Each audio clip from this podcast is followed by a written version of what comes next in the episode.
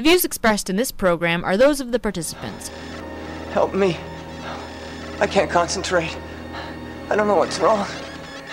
I can't keep up. Somebody. Pirates. Please. Somebody. Just how serious is his condition? It's his nerves, controlling his voluntary muscles and motor coordination. They're deteriorating, just like all the others. Others? Yes. The Computer Council has ordered that a definitive statement to the general public not be made just yet. But so far here in New Chicago, 25,000 cases have been reported. When did all this start? Three days ago, while you and Buck were gone. And another thing, this disease, or whatever it is, has cropped up in other cities on Earth. But here in New Chicago, it's much, much worse. I can't concentrate. You think it's happening purposely? That.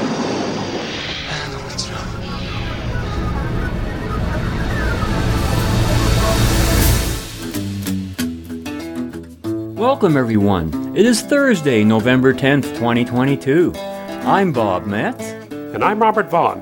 and this is Just Right, broadcasting around the world and online. Join us for an hour of discussion that's not right wing, it's just right. fade into color and color into black and white. Under the bedclothes, everything will be alright.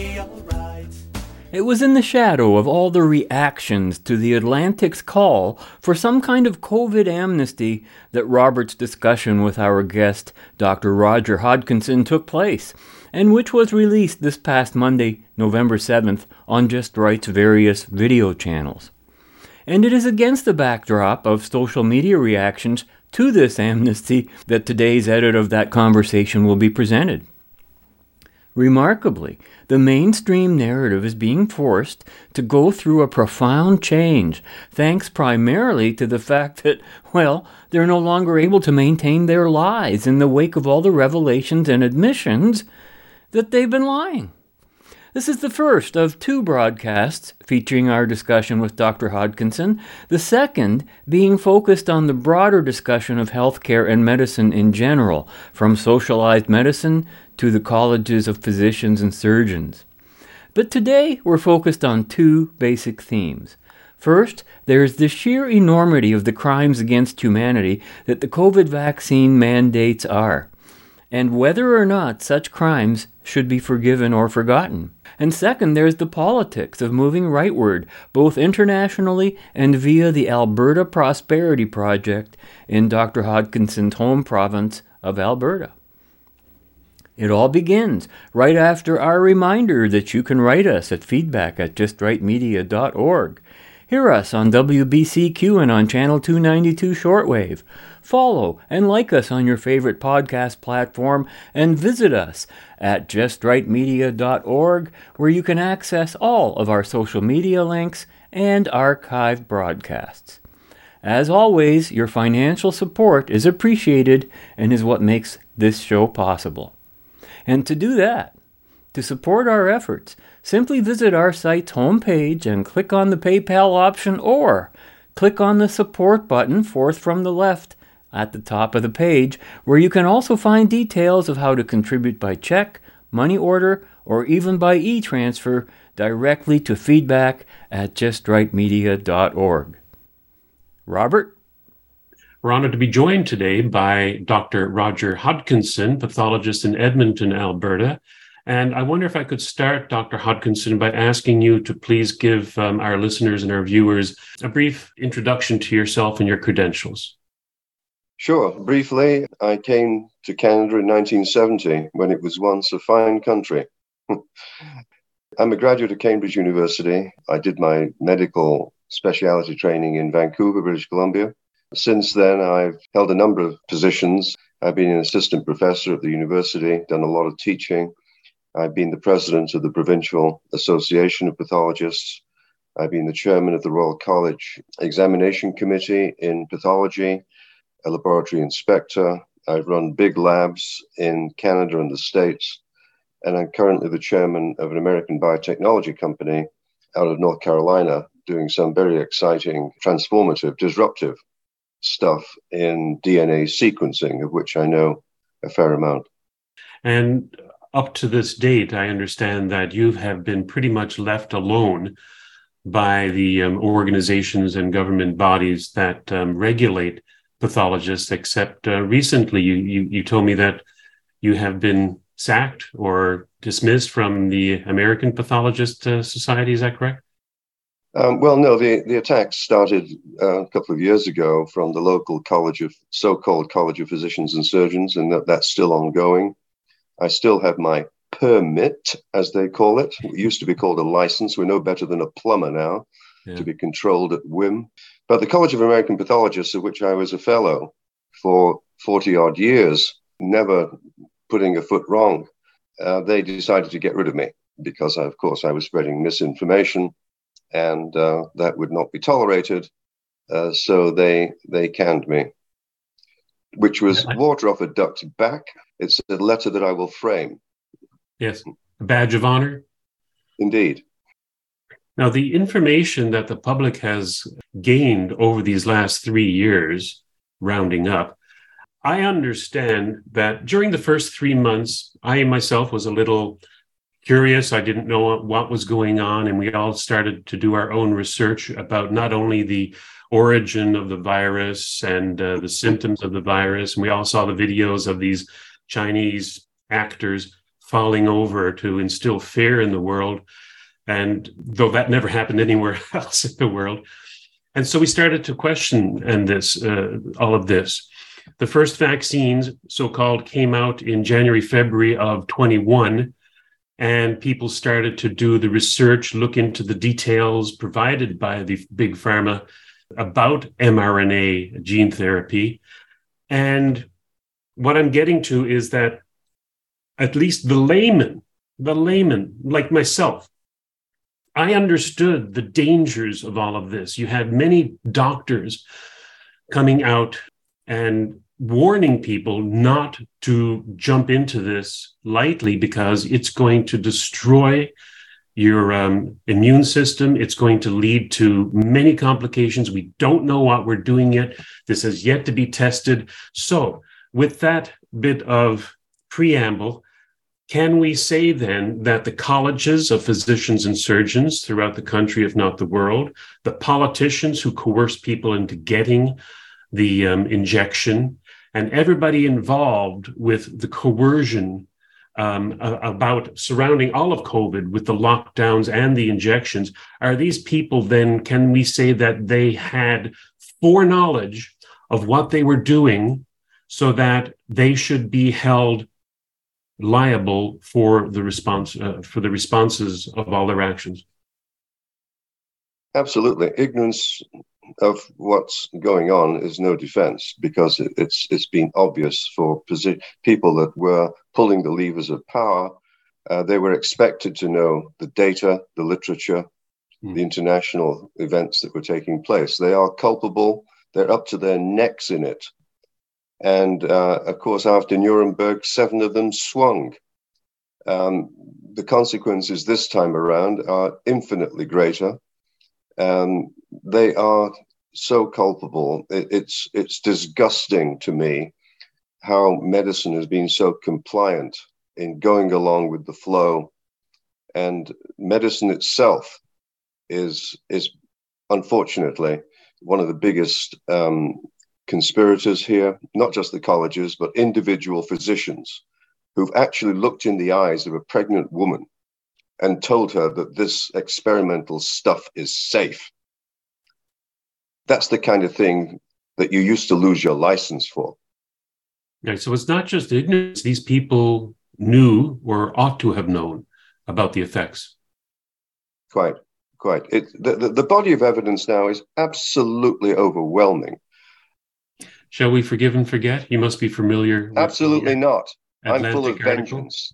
I'm full of vengeance. To- I am vengeful. It, it's not a time to say I'm sorry. It's a time to put these bastards in jail. I would Look, agree.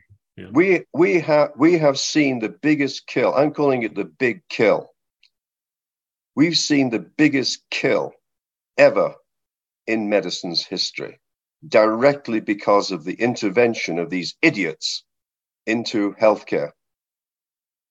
And it's the physicians, it's not just the politicians, it's the physicians themselves who are principally culpable because they have allowed governments jackboots to influence how they manage their patients, which has never, ever happened before.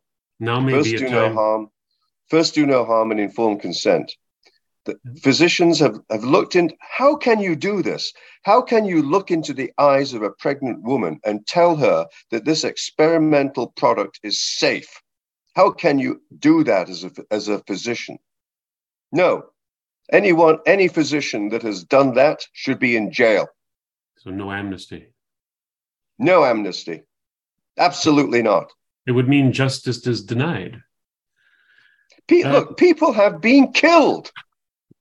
Okay, today I'm going to be looking at an article that was published yesterday in The Atlantic, and it is called Let's Declare a Pandemic Amnesty. Emily Oster wrote this, and she says, We need to forgive one another for what we did and said when we were in the dark about COVID. And of course, she doesn't really mean that the COVID crazy side needs to apologize. She means that we all need to share the blame and then just forget it and move on. That even the people who were right about masking, the PCR test, lockdowns, vaccines, alternative treatments, we need to admit that we were just right by accident and uh, we need to take our our part in this as well. And we just, you know, we can't dwell on the past. We don't want to get into a doom loop, she says, and just go over all the mistakes and just forget it. Let's let's just go on with our lives. This article is astounding, and I got to tell you, on Twitter, she got a ridiculous ratio. I captured this early yesterday. So you can see, people did not like this article. It's not very long, so I'm going to go through it and give my comments as we go. Let's start at the beginning. She talks about going on a hike in April 2020 with her family and how they wore their cloth masks that she made herself. She says that one time when another child got too close to her four year old son, he yelled, Social distancing! So you can see Emily was terrorizing her children and teaching them to become little authoritarians at that point. But now she says, now she realizes that these precautions were totally misguided, that outdoor transmission was vanishingly rare, and that cloth masks made out of old bandanas wouldn't give us, wouldn't do anything anyway. But she says, the thing is, we didn't know. We didn't know. This is going to be one of the main go tos for the former COVID crazies who would have thrown the unvaccinated into camps and kept them and, and left them outside of stores to starve to death. That's their go to move here. We didn't know, so you have to forgive us. Look, the things that she says she didn't know, that masks didn't work, that the PCR tests aren't fit for purpose, never have been, that lockdown was harming children, that social distancing, especially outdoors, was absolutely pointless, um, that the vaccines were going to be dangerous no matter what because they were warp speeding them and they came out without enough time to do mid or long term safety data. They just skipped certain parts of the normal safety testing anyway, like the animal trials. A lot of this stuff was known very early on. Here is something from Denis Rancourt in Canada that was published in April 2020. So, exactly the same time as Emily here was taking her little authoritarian family for cloth mask covered hikes, this was out. And it was widely cited in the alternative spheres, of course, ignored by the mainstream.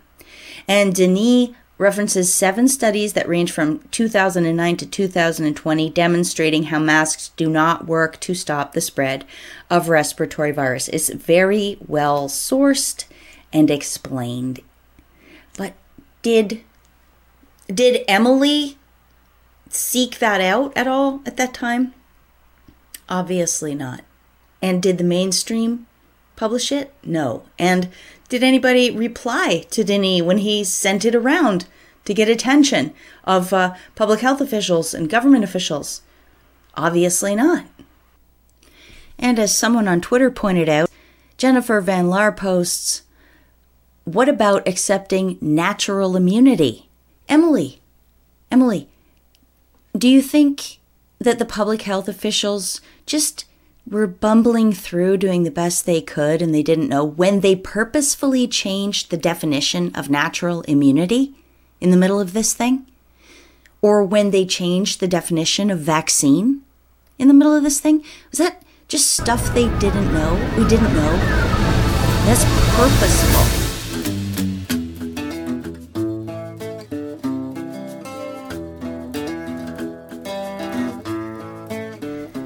Look at what Emily says next.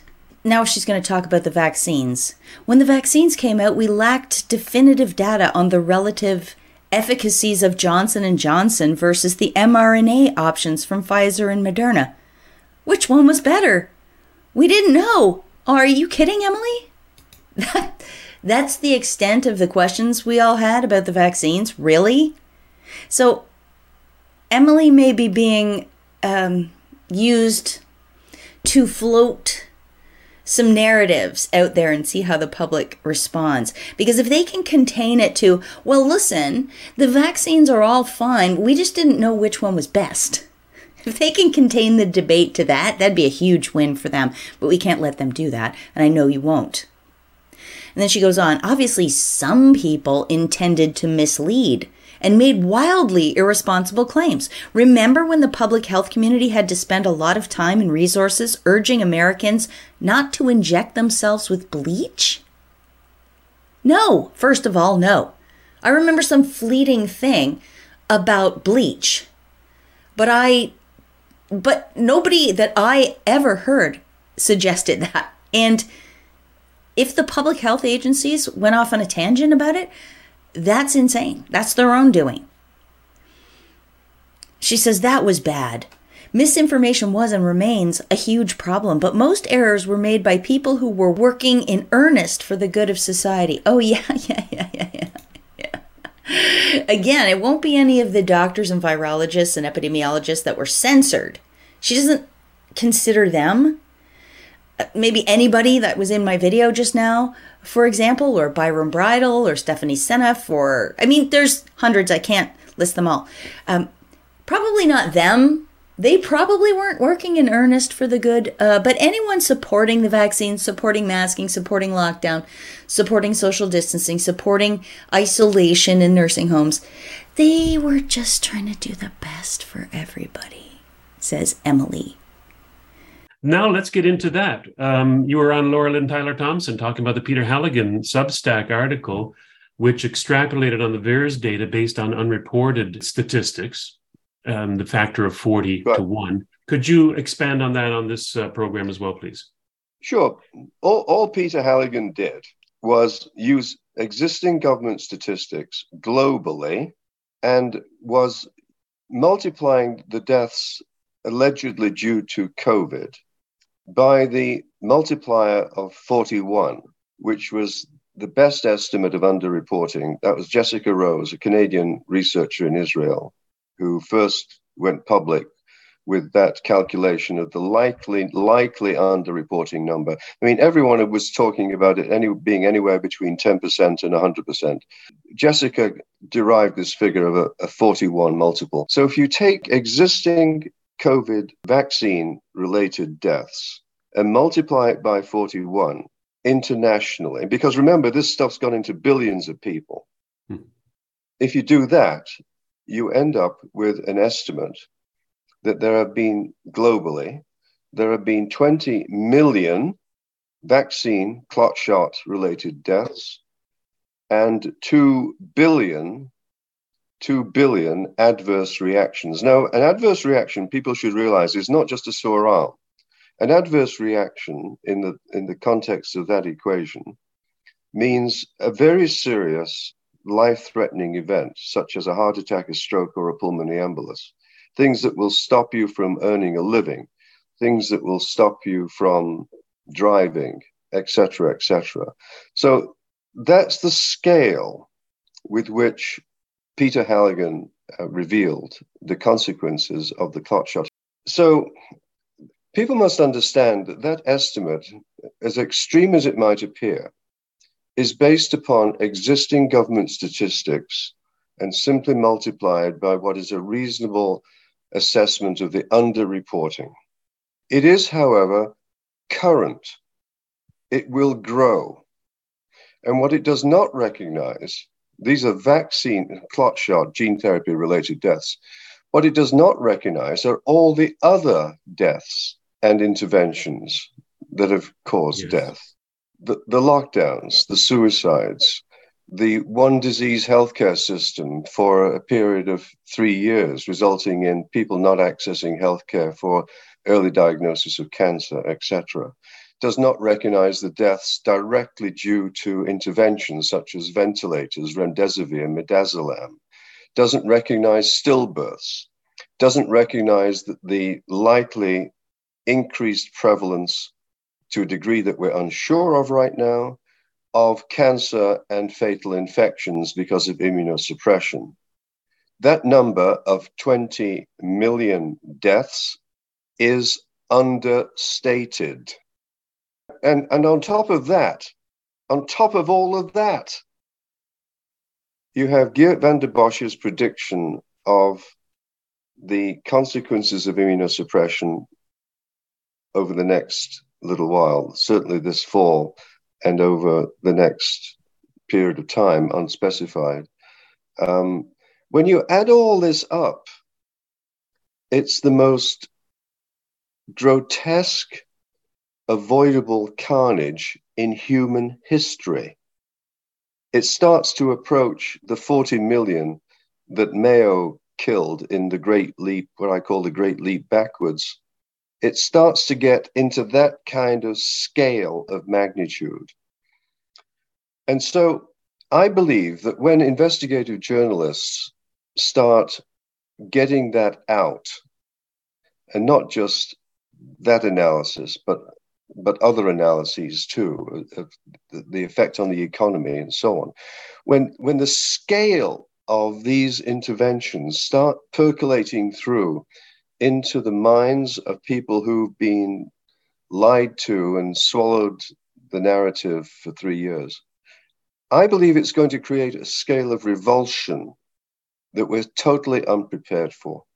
There'll be a demand for vengeance, and there will it will feed into the creation of more political parties, such as we're seeing emerging in Alberta, mm. for taking back control of government and you know, reinvigorating democracy in, in its traditional form. And, and as we're seeing happen to a certain extent in Europe, you know, Sweden and, and, and Italy, for example, um, there, there, there, is, there is signs of movement out there, but I think it will, that, that movement will be massively encouraged when the carnage is quantified in more lay terms little booklets, bullet format.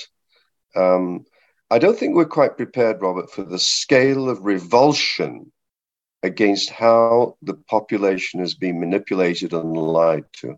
I can only hope so, Dr. Hodkinson, but I'm reminded of uh, the time uh, decades ago now when some miscreant put poison in a Tylenol bottle and it made the news worldwide. And then ever since then, we have these caps that the elderly can't open because you have that push and turn and all that and and the the the paper lining in it to prevent this one death i think it was one person who died or i'm reminded of the fact that in other vaccines you may have gotten 35 to 55 people die as a consequence of the vaccination so what do they do they pull the vaccination here we have um, an estimate of 20 million people dead because of this jab and people are still lining up to get it.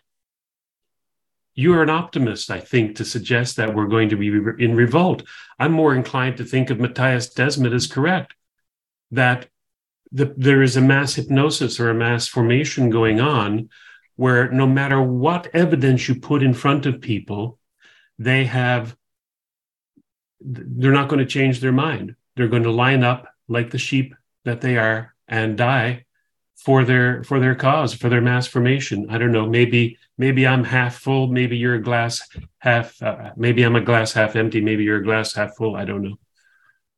No, it's going to be so bloody obvious to have that quantified externally because it will corroborate the individual experience of people. Eh, just about everyone now, given the scale of what's going on, just about everyone now knows, just like you indicated earlier on, just about everyone knows of someone in their immediate acquaintance who has either died or had a serious adverse event, heart attack, stroke, pulmonary embolus. It's common knowledge. Everyone knows from their own personal experience, and they got no way of confirming how, how global this is. But when they start being told that, look, you're not alone here, it's common what you what you've been experiencing. That's going to overwhelm any concern about mass psychosis. I, I, I, I no, I, I've got a, I've got a bigger faith in humanity than that. I think the obvious is going to be so screaming that the, the, the consequence of, of that was, is absolutely unavoidable. There's going to be a mass revulsion, and how that translates into political action, I, I, I can't predict. I'm certainly not advocating violence here, but it's unpredictable what's going to happen when the scale of this becomes known. I don't, I don't think for one second people are going to swallow it and be continue to be intimidated. That's the, that's not human nature. When it gets to a certain scale, there's going to be revulsion. And finally, at the end, she says the standard saying is that those who forget history are doomed to repeat it. But dwelling on the mistakes of history can lead to a repetitive doom loop as well. Let's acknowledge that we made complicated choices in the face of deep uncertainty and then try to work together to build back and move forward. Oh my God, she almost said build back better. All this we, we, we. You know, I'm sure it was I, I, I when she thought she was completely right. But now that she realizes she was completely wrong, it's we. We need to heal. We need to acknowledge we made mistakes. This is so typical of a predatory class of people with narcissistic personality disorder, sociopathy, or psychopathy. And it's been on massive display for the last two and a half years. And it's not just the Anthony Fauci's, but he's a prime example, or Justin Trudeau, prime example. Uh, it's the regular people too. You know, I would like my relative that told me that I could starve to to just sigh one day in a pause in conversation and say, I'm really sorry. That was an awful thing to say. That's it. That would do it for me. But I know this person very well, and I know it's very Emily like. Let's never talk about it again. But you know, the truth is, if we just keep burying this stuff without examination, without hashing it through and, and picking it apart, there the chances that it'll happen again are 100%.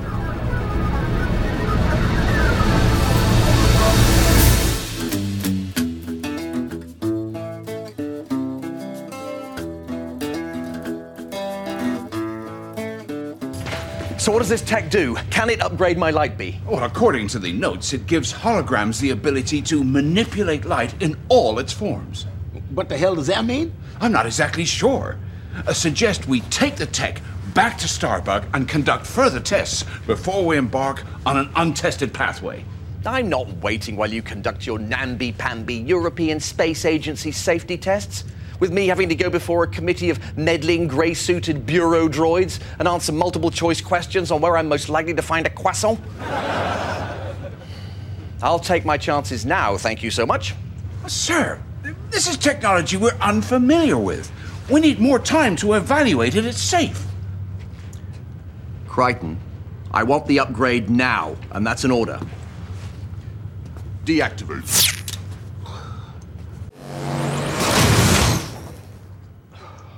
What happened? As you know, uh, we chose not to carry out European Space Agency safety checks.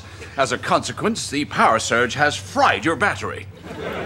Why on earth did we do the transfer without carrying out the proper safety tests? Well, because you ordered me not to, sir. Yes, but why did you listen to me? You know I often don't know what I'm talking about, and when I don't, it's your job to say something. I did try, sir. Clearly not hard enough. You are on report. Kryten 2x4b, offence. Listening to me. You are listening to Just Right, broadcasting around the world and online. Our conversation with Dr. Roger Hodkinson continues. Talking about COVID zero, I know that the uh, Prime Minister of New Zealand was pushing for COVID zero, in other words, getting rid of COVID um, or the SARS CoV 2 virus forever throughout the world, and you will never hear of it again. Even as a layperson, although I do have some medical knowledge, even as a layperson, I know that a virus that is cross species, you cannot get rid of it. And especially a coronavirus, like as you say, mutates and mutates and mutates. Um, so, on the face of it, we have this person, this politician, a tyrannical woman, saying that we're going to lock down the the nation of New Zealand until we have COVID zero. And on the other hand, we have this wealth of knowledge saying that what is, what she's trying to achieve is absolutely impossible. How can we reconcile those two things? Well, she's a colossal twerp. She's got nothing between the ears. She's got this um, sinister smile, uh, looking like she's enjoying the control that she's exerting. She knows absolutely dick. And of course, um, there's still, even in New Zealand, the ballot box. Let's hope they get rid of her. I mean, there is the start, I think, of an international movement to the right. Uh, we have Sweden, we have Italy as examples. Those give hope. Um, we have Musk, of course, um, with Twitter, we've got the potential of the Republicans taking control of the House, at least, if not the Senate.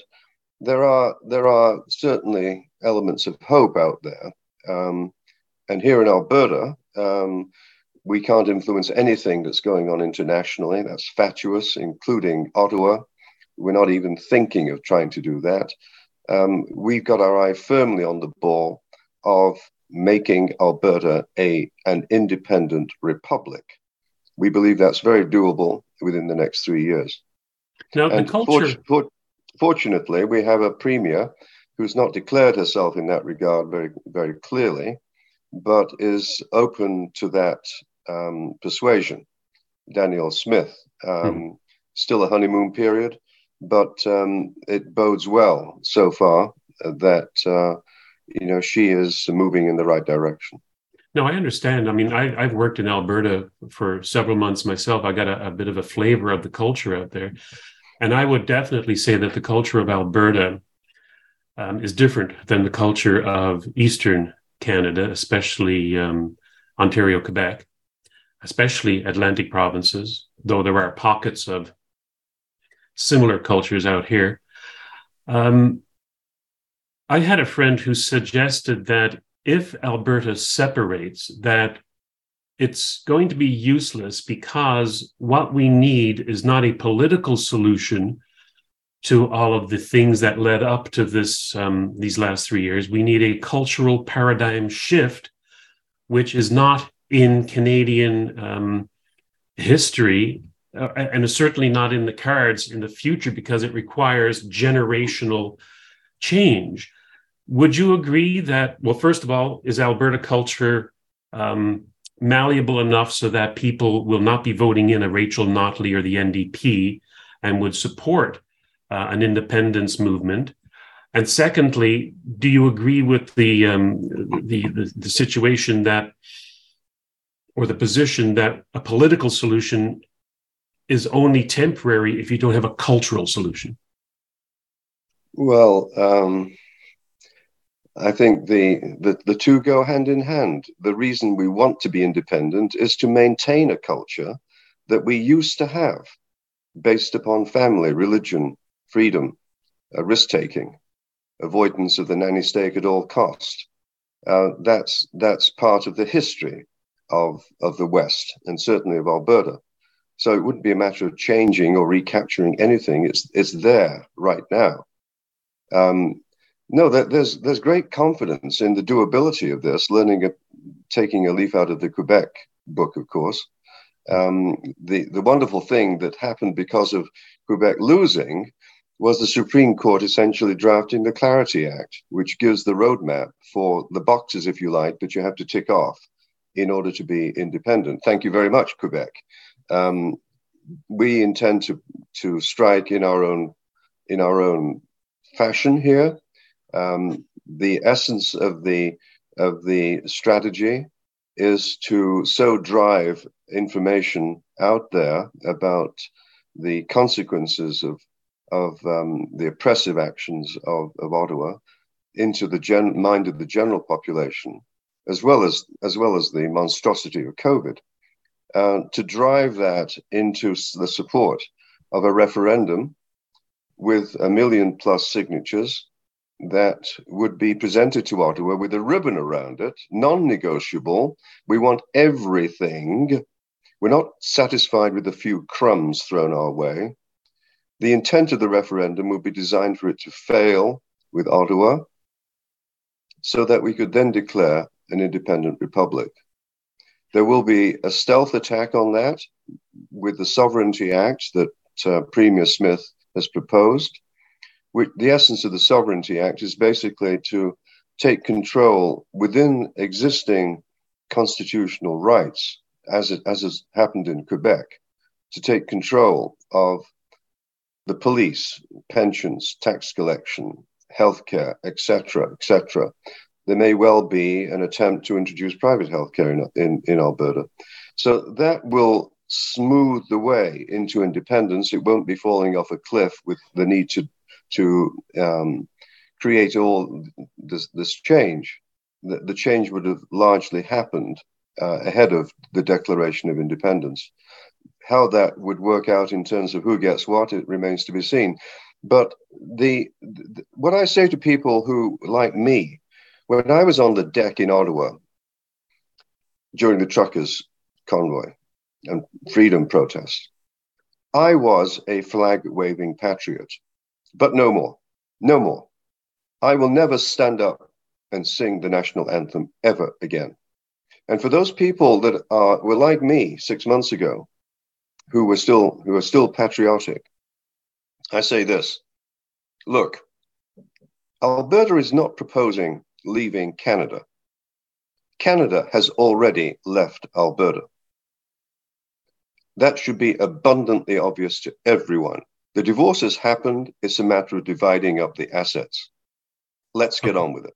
Of course, the um, Clarity Act does mention the fact that there is no legal way for a province to secede or to separate without a constitutional amendment, which would require seven out of 10 and 50% plus one across the nation to allow a province to secede. Do you see that as a stumbling block or is that just paper? They can try that one, but we're going to declare independence. If we don't get what we want, you can stuff it. I love the attitude. It's great. It's great George Washington attitude. Um, you sort of got ahead of me with your political solutions, but I was hoping to keep that near the end though I that that is my passion too, of course, is politics and philosophy and politics. So I, I, I appreciate it. So there was an absolutely unbelievable article in the Atlantic magazine the other day. Odds are pretty good you've probably already heard about it. The piece is by Emily Oster and it's titled, quote, Let's Have a Pandemic Amnesty. Quote, getting COVID policies right had a hefty element of luck. And similarly, getting something wrong wasn't a moral failing treating pandemic choices as a scorecard on which some people racked up more points than others is preventing us from moving forward. We have to put these fights aside and declare a pandemic amnesty. Amnesty. She continues, quote, we can leave out the willful purveyors of actual misinformation while forgiving the hard calls that people had no choice but to make with imperfect knowledge. Los Angeles County closed its beaches in summer of 2020. Ex post facto, this makes no more sense than my family's masked hiking trips, but we need to learn from our mistakes and then let them go. Unquote. So, a few things here. First, no, this wasn't about luck. It was about who believed in freedom and individual choice and who was a petty tyrant or a hysteric. Period. The people who understood that we had to live with COVID were obviously correct from the very beginning. The people who thought COVID justified closing every business in America and arresting people who went outside were wrong. And they were evil. Secondly, Oster doesn't even mean what she's saying at all. She says she wants a quote, amnesty, but then, shocker, purveyors of misinformation are excluded. In other words, the people that she dislikes the most should still be punished. Only people like her get the amnesty. And really, this isn't an actual request for amnesty at all. Oster isn't begging for mercy. This is really just an announcement. It's announcing that Oster and her ilk are declaring a unilateral amnesty for themselves. And if you protest against this, then you're allied with Nazis and the alt right. This isn't asking for amnesty, it's ordering you to sit down and shut up. And telling you that from now on, complaining about the crime of lockdowns and school closures and murderous vax mandates won't be tolerated. Give them all the power back right now. We're not playing along. We will never forget what they have done. They psychologically abused, tortured children with literally suffocating mask mandates. Teacher unions shut down schools. Governors and public health officials trapped our elderly in nursing home death traps. Liberals collecting a guaranteed government paycheck shut down struggling businesses forever, deliberately.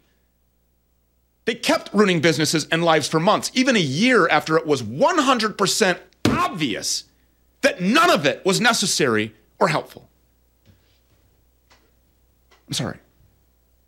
Oster is right about one thing.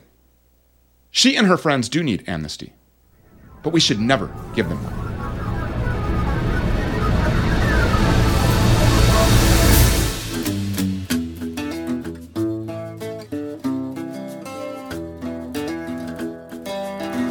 Menshevik mouthpiece The Atlantic published an op ed just a week ago that insisted, as if it hadn't been loudly suggested by the previous president and his supporters for over a year, that lengthy school closures were a failed policy, and as if they hadn't called him a dangerous fascist for so much as proposing it. And it's also The Atlantic that made more waves than Boogie's waterbed this week when they suggested, unironically, that we declare a mutual pandemic amnesty. Quote, we need to forgive one another for what we did and said when we were all in the dark about COVID. On the face of it, the eternal optimist might take this to mean that we wipe the injuries on either end of the ledger clean and move forward wiser and as one.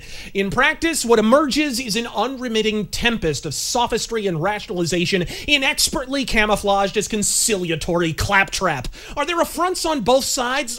sure, the laws of probability being what they are, I'll just go ahead and assume that there are but only one side of the societal schism passed mandates to disemploy any and all who refused to comply with edicts they now admit were functionally useless. Only one side shuttered California's entire beachfront for interminable months, rounding up and arresting all who violated the spurious directive. Only one side persecuted congregations for convening regular church services, sometimes under penalty of imprisonment, while taking cringeworthy care to craft a public statement via the CDC abjuring the self-same directives for racial rioters, effectively underwriting the Summer of Love festivities that killed 19 people in just 14 days, or as it's known in Chicago, a slow weekend. Only one side prescribed remote funerals. Only one side barred relatives from attending the death of a beloved grandparent, spouse, or even child. And it was only one side that refused to even entertain the suggestion that the Wuhan lab leak was responsible for the pandemic, despite credible health officials strongly suggesting otherwise, nearly all of whom whom were penalized by having their social media accounts forcibly closed. And it's only one side who now quietly acknowledged the truth of the lab leak theory in Congress just this past month, with only conservative news outlets even bothering to report that fact. You weren't in the dark. You were wearing blinders, and you had anyone who attempted to remove them deplatformed or arrested. Quit lying. And yes, I'm aware these are not perfectly unique observations, but first off, this is YouTube. You're subscribed to 100 channels that offer nothing but observations that are not unique. Why piss on me? And second, the purpose of this video isn't to offer some manner of earth shattering inside or existential treatise. It's not to marshal an army or helm a social movement. My reason for making this video is simple to remind you of what they did. The lockdowns, mandates, and assorted ass hattery would have been impossible if implemented only by the opposition. It was Trump himself who initiated same, albeit with a fair amount of buyer's remorse within weeks of enacting it. And if Trump intends to run for a second and final term in 2024, it's a lesson he must demonstrate he's learned, or I, for one, will happily pull the lever for Paul, DeSantis, or a grilled cheese sandwich before I allow a well meaning moron to grace the despotic slip and slide so the true tyrants can inherit and exploit it as Biden inarguably has. Because if we don't, then, just as before, when we move on, when we forget, when false premise piles upon false premise, then the very fabric of reality is permitted to be indicted not by objective fact or observable reality, but by narrative as misportrayed by mainstream media. Which brings us to why we're here, seated beside the smoldering rubble of the post apocalypse, where a thousand false narratives congealed into one incendiary uber falsehood that enabled our entire political and media class to attack, arrest, or otherwise unperson anyone at all who dared be instructed by their own eyes, ears, and discernment. And now the trust the science crowd are feeling a little less trusting of the science, now that Fauci and the Funky Bunch are adding more asterisks than Barry Bonds' stat sheet, and you suddenly want to bury the hatchet? Oh, sweet cherubic summer child. We won't be forgetting, and we're well beyond forgiveness. We won't forget losing gainful employment at the altar of authoritarian mandates we warned you about passing. We won't forget beloved local businesses being bulldozed by alarmist collectivism. We won't forget bidding farewell to the ones we love over the intimacy of Skype. We won't forget funerals convened behind a plastic divider if we were allowed to attend at all, only for Gammy to be fired into the earth in a pneumatic tube like a paycheck at a drive-through bank teller. We will not allow you to recast it as Trump's lockdowns when you demanded he do worse and did once your shambling shitheel was installed into office. Trump shoulders his share of the blame for a fact, but his culpability in the status monstrosity we're presently enduring is a teardrop on the face of the ocean next to what you've allowed to occur. We do not accept your apology. We are not talking terms. My response is as pithy and permissive as the one you shot at us over the preceding two years. Get fucked and go to jail, though not necessarily in that order. I'm Razorfist. Don't forget, don't forgive, and God fucking speed. Paul Alexander, I believe, if, if, I'm not mistaken, you appeared with him at the Freedom Convoy um, as well, giving a presentation, and you all he was also a an advisor in some capacity to the Trump administration, correct? Correct. Well, right. Paul, Paul Paul was right in the middle of it. Yeah. Paul saw the manipulation of Trump by Birx and Fauci, and um, I mean, people people must understand how this whole thing happened. First of all, disclosure: I'm a big time Trumper, big time, savior of society. Was he wrong on everything to do with COVID? Absolutely. That doesn't undermine the fact that here's a man who who delivered on what he said he was going to do, and he did it brilliantly. And let's hope he glad gets to hear it.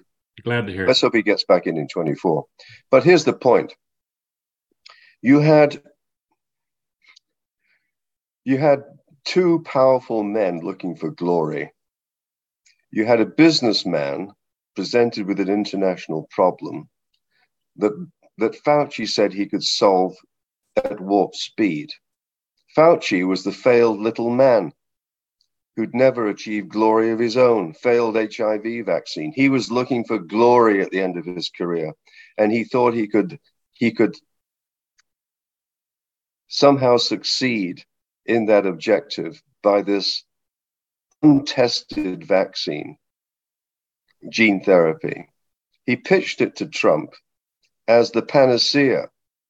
So you had a failed little man with all the money in the world to control research, pitching to a politician who was also a narcissist, who wanted his own glory. It was a marriage made in heaven.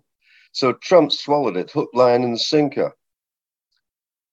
What, he, what Trump didn't know was how experimental this was, how untested it was. Fauci knew that in spades, but he did it anyway because he wanted glory. And look mm. at the consequences. Billions of people now exposed to massive long term sequelae, not the least of which, Robert, is the, the, the discovery of reverse transcription of the mRNA into permanently into DNA and potentially transgenerational. That's the scale with which these idiots have been messing around with the future of the human race. Trump didn't know that.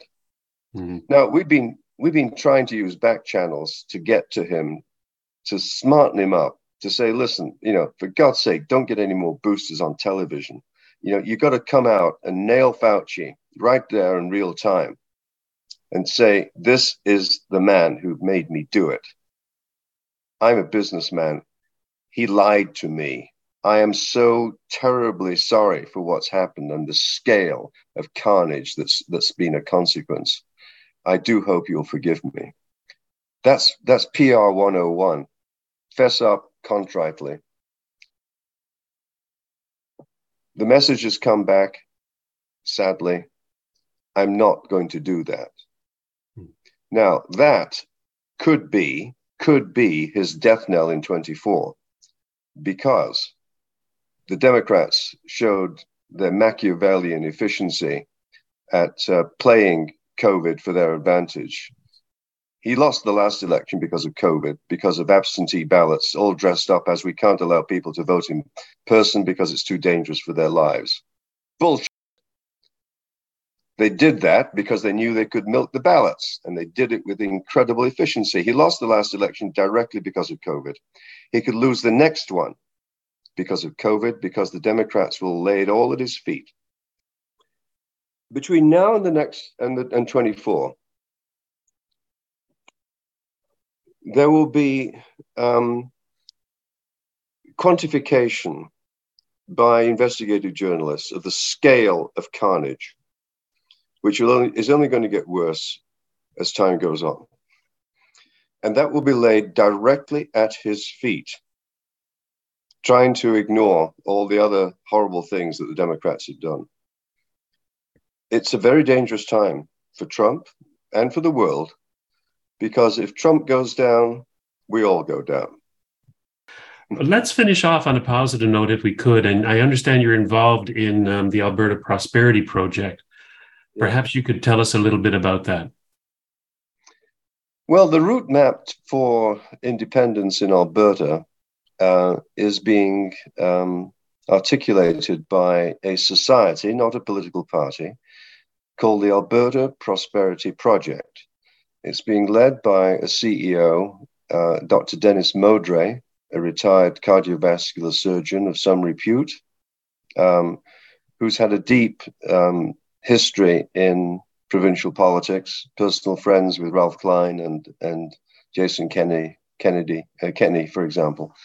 Um, the route map is, is this: um, the society is trying to educate the population at large as to the gravity of what's happened over the last few years with COVID, as well as the reality of control of the provincial economy by Ottawa.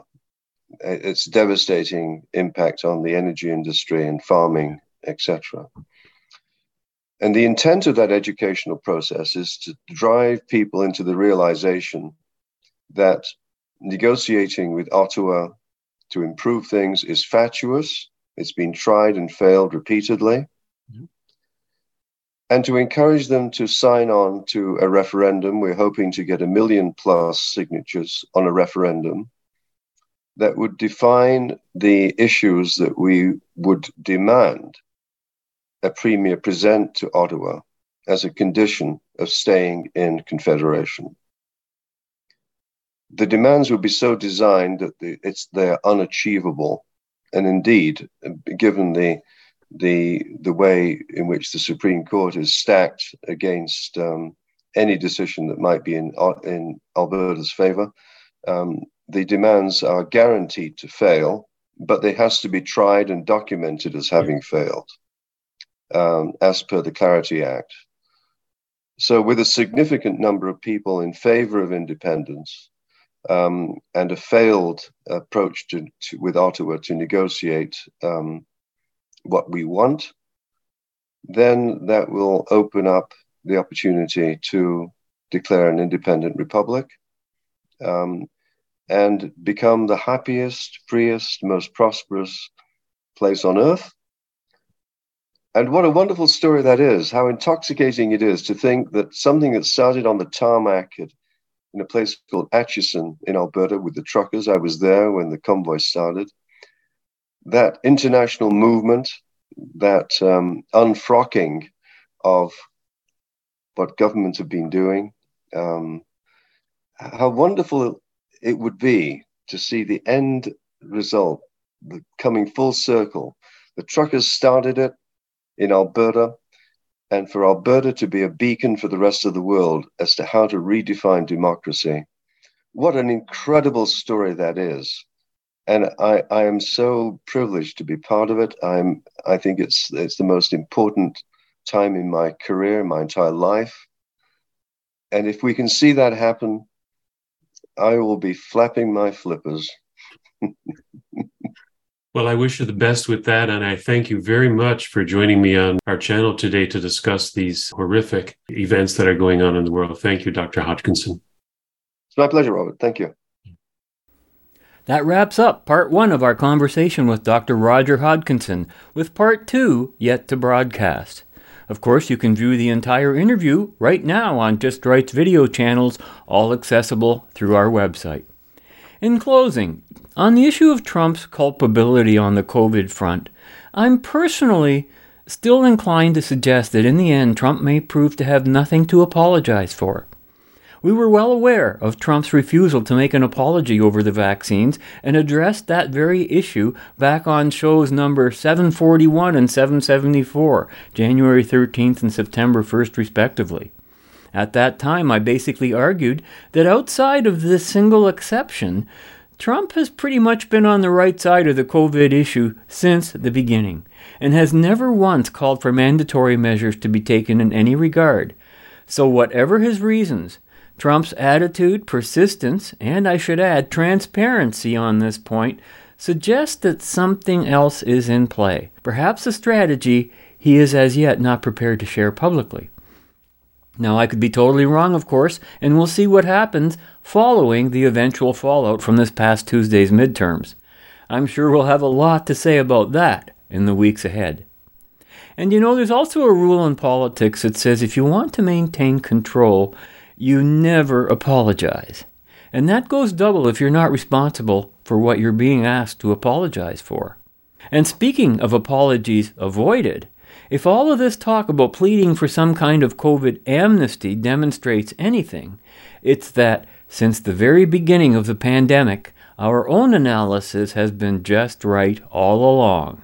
As it will be again when you join us next week on our continuing journey in the right direction. And until then, be right, stay right, do right, act right, think right, and be right back here. We'll see you then. Fade into color, and color into black and white.